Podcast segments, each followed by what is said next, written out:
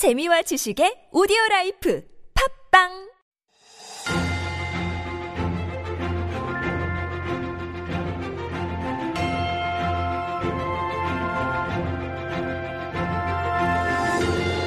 It is time for Stories Beyond Borders, our little mini corner where we share some interesting stories.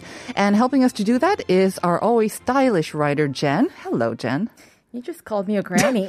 See, you, you misinterpreted. I said, "Are you dressed in the Grenier? What was it, Grenarian or something style? not the granny fashion. which is supposed to be in. That's what I meant. But anyways, let's move to the story then, shall we? You're Let always stylish. I, that's what I meant. so, uh, this is a story about a team of researchers at the University of California, uh, Santa Cruz Mm-hmm. location, and they basically made an announcement that there's been a recent discovery of a dodo DNA, and we're talking about dodo as in the bird. Right, right. I think Not somebody who's not so smart. I got it. Yeah, the the famous dodo bird, right? We've only seen kind of like pictures yeah, of or it, Alice in. Wonderland. Do you remember Did the, the, dodo animation? come out there? Mm-hmm, there was a bird. Okay. Yeah, so There are lots of other sort of weird animals in there. So uh-huh. that's right. Got it. So um, yeah, we're talking about that bird dodo, and uh, the the bird was supposed to have gone extinct around 300 to 350 years ago. Mm-hmm. And so this discovery of dodo DNA is very very key because it's the last clue they needed to complete the extinct bird's genome. Okay. Which means that they can actually try and bring this bird back to life. Is this like Jurassic Park all over again? Kind of like that, yeah. It's basically using the genes, you know, putting the genes back together, and then it's kind of like the the the sheep that they re- cloned. That's cloning, right? But they so could. it's similar to that. That Ah. what they're trying to do. That there is a possibility, Mm-hmm. and so this bird. You know, it's a like we were talking about. The word dodo Uh-huh. originated from a Portuguese word, Mm-hmm. "dudu," meaning simpleton. so there is something to that. Uh, what There it is means definitely nowadays. Is- something Is, to that what also led to their extinction as well? Not too you know, smart and there are some who say too, right? Exactly. Yeah. They cannot fly. These are big birds, like three foot tall Mm-hmm. birds, but they cannot fly. And they only um, existed in the island of Mauritius. Ah, see. Okay. Mm-hmm. That's to the east of Madagascar. That's off the east coast of Africa. And so you only found these birds there, and they were discovered by uh, Dutch sailors. Right. And so, yeah, they, there, there's, you know, there are rumors that yeah, they were kind of stupid and they basically were hunted down actually by these. They're uh, big, they can't fly, and they're not the exactly, and smartest they're stuck birds. on an island. There They you can't go. go very far, Yeah, the odds were stacked against them. So but, there were. Mhm, go ahead. Go ahead. But I mean, with the genome, I guess it Mm. means that it is possible, perhaps, um, that they could start the sequence of maybe bringing them back to life. That's life. what they're saying. And we're going to have to leave it there, Jen. Thank you very much. All right. We'll see you right. tomorrow. See you tomorrow.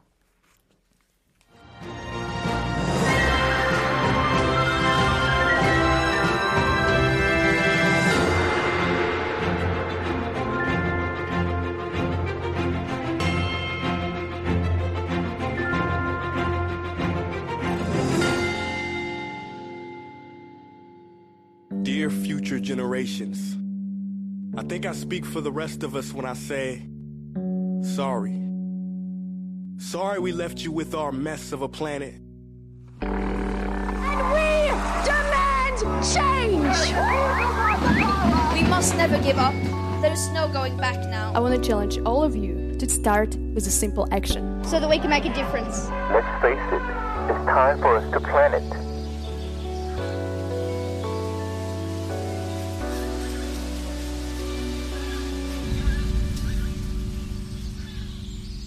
Planet Forward. As you heard, it's time for Planet Forward, our segment on sustainability. And for this conversation, we're joined by the always lovely and bubbly Jim Bulley. Good morning, Jim. Good morning. I thought that might help to perk up your mood. Yeah. Yeah. I'm just looking forward to talking about what I'm wearing today, my MBTI. Exactly, because that is the burning question of the day, and I've been have love. I wanted to ask you what your MBTI was, so yeah, that's my burning question to you first, and then yeah, how much time do you spend on your outfit every Well, morning? you often comment on my outfit. Because I, um, I feel like we're kind of kindred, kindred souls. I spent maybe like two minutes on my outfit every morning. Well, when I come here, I leave home at like 6 a.m. So I'm getting dressed in the dark.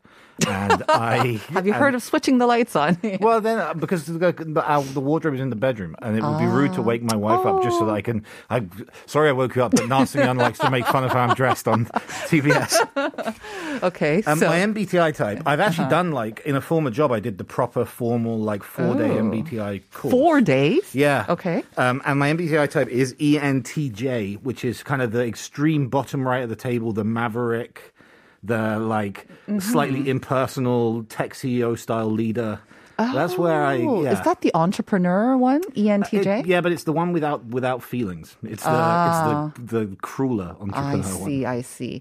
Okay, I just took a glance or peek at um, our next guest, Pang Yun Jun's um, kind of script, and he's brought all these like photos with uh, MBTI type. Am I dressed correctly? And uh, well, according to this, you should be in a sharp suit. Oh. I have never seen you in a sharp No, suit, I'm- so only for television. But uh, we'll get the expert explanation behind this. Let me know uh, next week. Right, right. Because apparently you're the same type as like Tiffany and Zico. Yeah, okay. Yeah. All I'm right. okay with that. You're okay with that. Um, okay, so that answers a lot of questions, actually. But let's get to the other burning question that we are talking about today is that. Um, uh, I don't know if you heard the opening, but um, you know, 7.9 billion people on Earth right now Yep. Uh, it feels like we're running out of space. Uh, with social distancing, I think we kind of missed all that bustle and hustle and like bumping into everyone. But uh, the cities are getting more crowded. But aside from the cities, actually, there's a huge amount of land or mass, land mass, I guess, or Neither space on those Earth. things, but space, yeah. Right, which is not being used. And I mean, of course, that's a good thing. And um, apparently, cities can sustain more people, but for them to be actually livable, for for uh, a quality of life that we want. Um, that's another issue altogether. And then to sustain the cities, you have to encroach upon those nice, pristine, clean places. So basically, we're making a mess of it. But I understand you have maybe a solution for that. Yeah, I mean it's not mine personally, Right. But the You're going to introduce it, yes. the idea is is putting more is is putting people on water better for the environment. Mm. Is is floating cities on the sea near to landmass but off the coast Mm-hmm. could that actually be an environmental solution even though it seems counterproductive because you're introducing more you know foreign matter to the ocean to the ocean, Um, right? there are arguments, and there are a number of groups, and indeed the United Nations believe that that could be an environmental solution in the future. Mm-hmm. The reason this is very interesting to us is because one of the first ever prototypes of this idea is currently planned here in Korea off the coast of Busan. Right. I think we introduced it as maybe just five years in the future. That's very near. That's what they say, yeah. So let me explain first of all what a floating city is, because Yes. that, in our minds that conjures up, I mean, almost limitless uh, ideas. It, it is It's not a floating island of garbage, right? Which we have heard about and maybe even seen. Yeah, seen. we already have those, Okay. but ideally don't want them. Yes. um, it is. It is a, a floating city. It's an anchored community Mm-hmm. that, in theory, they say you know when the proper ones are introduced, should be able to have like ten thousand plus people living on them. The one that's potentially planned in Busan has uh, is planned for a thousand people. Mm-hmm. Um, it's a proper city, you know, that has theaters and shops and fitness centers and restaurants and houses and everything in it, floating floating. and then is you know is is uh, connected to land by boat. Mm-hmm. So it's so it's not tethered to the mainland either, really. It would be anchored to the seabed, oh, it's anchored. Okay, but and it's it still floating. Uh-huh. close to the close to a coast. So it's not Got it. about we're not talking about like you know building office towers and stuff. It would just be a Mm-hmm. community that you can live in. Um, that's that's off off the coast of of port cities Mm-hmm. is generally the idea. Right. Um, so the idea is to build the prototype off the coast of Busan. For 1,000 people, much larger uh, than I thought. I mean, like you say, uh, these floating islands probably won't be able to support the apartments that we're so used to, but uh, a 1,000 people is now a small number. So And that's just would ha- the prototype. The plan is ten thousand. 10,000. Okay. I think we need a little bit more detail. Is this an idea then um, that's been, mind the pun, floated around by sort of other ex- environmental experts for some time? not only environmental experts. I think the environmental benefits kind of come with this, but it's more to do with overcrowding. Uh, and a lack of housing supply, Hmm. In the cities. and also the amount of damage that coastal cities do to to the environment, Mm-hmm. right? Because the way, especially here in Korea, if we're honest, that we often um, grow coastal cities is by reclaiming land, Right. Which is in, by immediately by removing a marine environment Mm. and enforcing a land environment on top of that. Mm-hmm. By just building uh, housing on top of the water, you no longer have to damage the environment around it because you're just floating above it. Mm-hmm. That's kind of the basic the basic idea. Now, the the situation with Busan, like that's the part that I think comes as a surprise, especially because we haven't really heard about this. Well, actually, this happened in November last year. So there's this group called Oceanix. They're the ones behind this plan. They've partnered with the UN and have ended up signing an MOU with Busan after a number of other cities where perhaps housing was more of an issue. Um, they weren't able to reach a deal with Busan. Turned out to be the city that was willing to be involved in this um, to, to build this prototype. And as you said, the hope is to open it in five years' time. It will be somewhere off Busan port, but obviously it can't be in shipping lanes. Um, now, at the moment, they, these plans are very much in their infancy, which is why I keep saying it's expected to happen in Okay. Busan. Um, a look at the Busan Metropolitan Government's budget this year shows that they've earmarked zero money for this For this. project. But you know, they've signed the thing with the UN. As far as we know, this is still supposed to be happening. Um, there was a presentation about it at South by Southwest last week. So yeah, it, that that's the idea. Um, how they'll be connected to land, what kind of boats, especially for this prototype version, uh, is um, is pretty unclear. Well, like you said, I don't think I've seen anything about it in the news, but um, perhaps because, like you say, they're just kind of in the stages of maybe hashing out the details. This Oceanix, though, kind of interested. Is this a, a Korean company or is No. it sort of an international company? And Busan would be the first type, first place to build a prototype of this? Yeah, as far as I In the can tell, world. there is no link between Korea and Oceanix. Um, Oceanix is just this this group which is is behind this this prototype, this first idea. They're the first people to really try and do it properly, and they've they've signed a contract with Busan. That's where Busan comes into it. They said uh, on this, I watched the South by Southwest panel last week, and Busan wasn't the first choice. Okay. Um, there were a number of other cities, uh, particularly sort of coastal cities in Africa where overpopulation is a real, real problem. Right. Um, and uh, and and they weren't able to, to come up with deals that were satisfactory, and then Busan was. So that's Okay. kind of how Busan ended up being in the place. Again, I mean, Busan, of course, um, uh, it's growing very fast as well, very crowded. Um, also in the running to host a couple of international events as well. So they're trying to be very sustainable and kind of out there. So it'll be interesting to see how this plays out. Um, when it comes to a floating city, five years, I mean, it must be possible to build an entire city in five years, which, which seems even for Korean construction pretty fast. I mean, the you know the reclaiming that obviously takes a lot longer for Yeah. the for the, the the foundation to actually solidify and whatnot but floating by nature i guess would not require that much work but i'm just wondering how do you kind of what what keeps it afloat that's I mean, it's going to need to be built, obviously, to an extremely high standard, uh, which is perhaps, you know, uh, is going to make it slower than some Korean construction often is. Um, it's built out of bio rock. Now, bio rock uh, is a reef-like material, so it's a porous rock that that floats to some extent.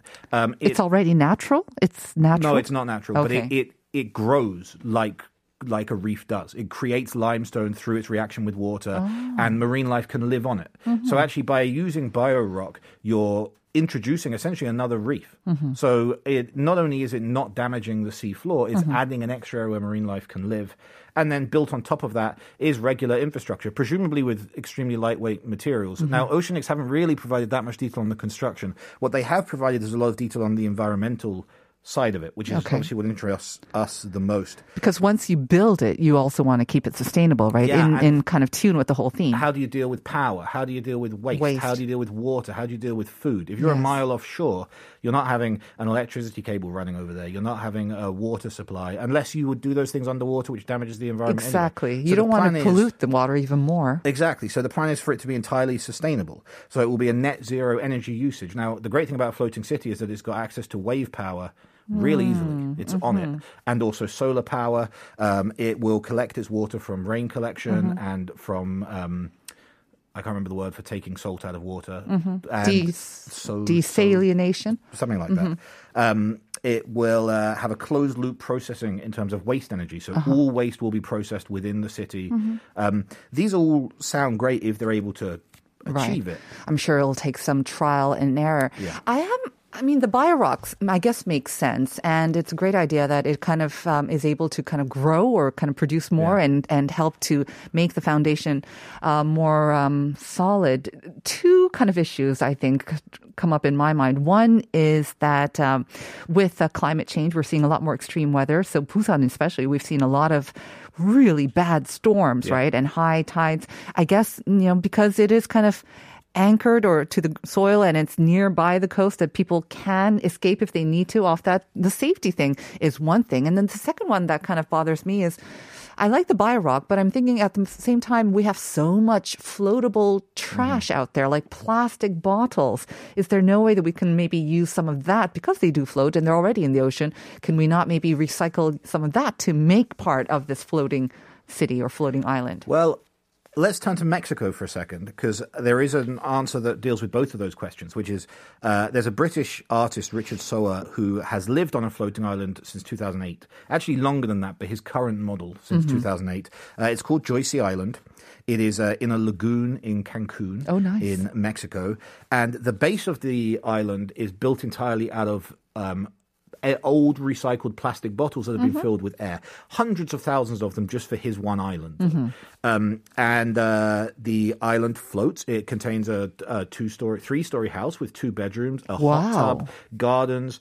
Now, his construction style is is um, fairly unique to the environment where it is based, though. So he has this uh, base of bottles. On top of that is soil. On top of that is mangrove trees, which then their roots go in between all the bottles and basically tie the whole thing together. Very so it smart. becomes sort of an envi- environmentally friendly rope. We So- couldn't do that off the coast of Busan because it's not an environment where mangroves grow. So, the, and obviously the lagoon, um, much sort of calmer waters as well, I imagine.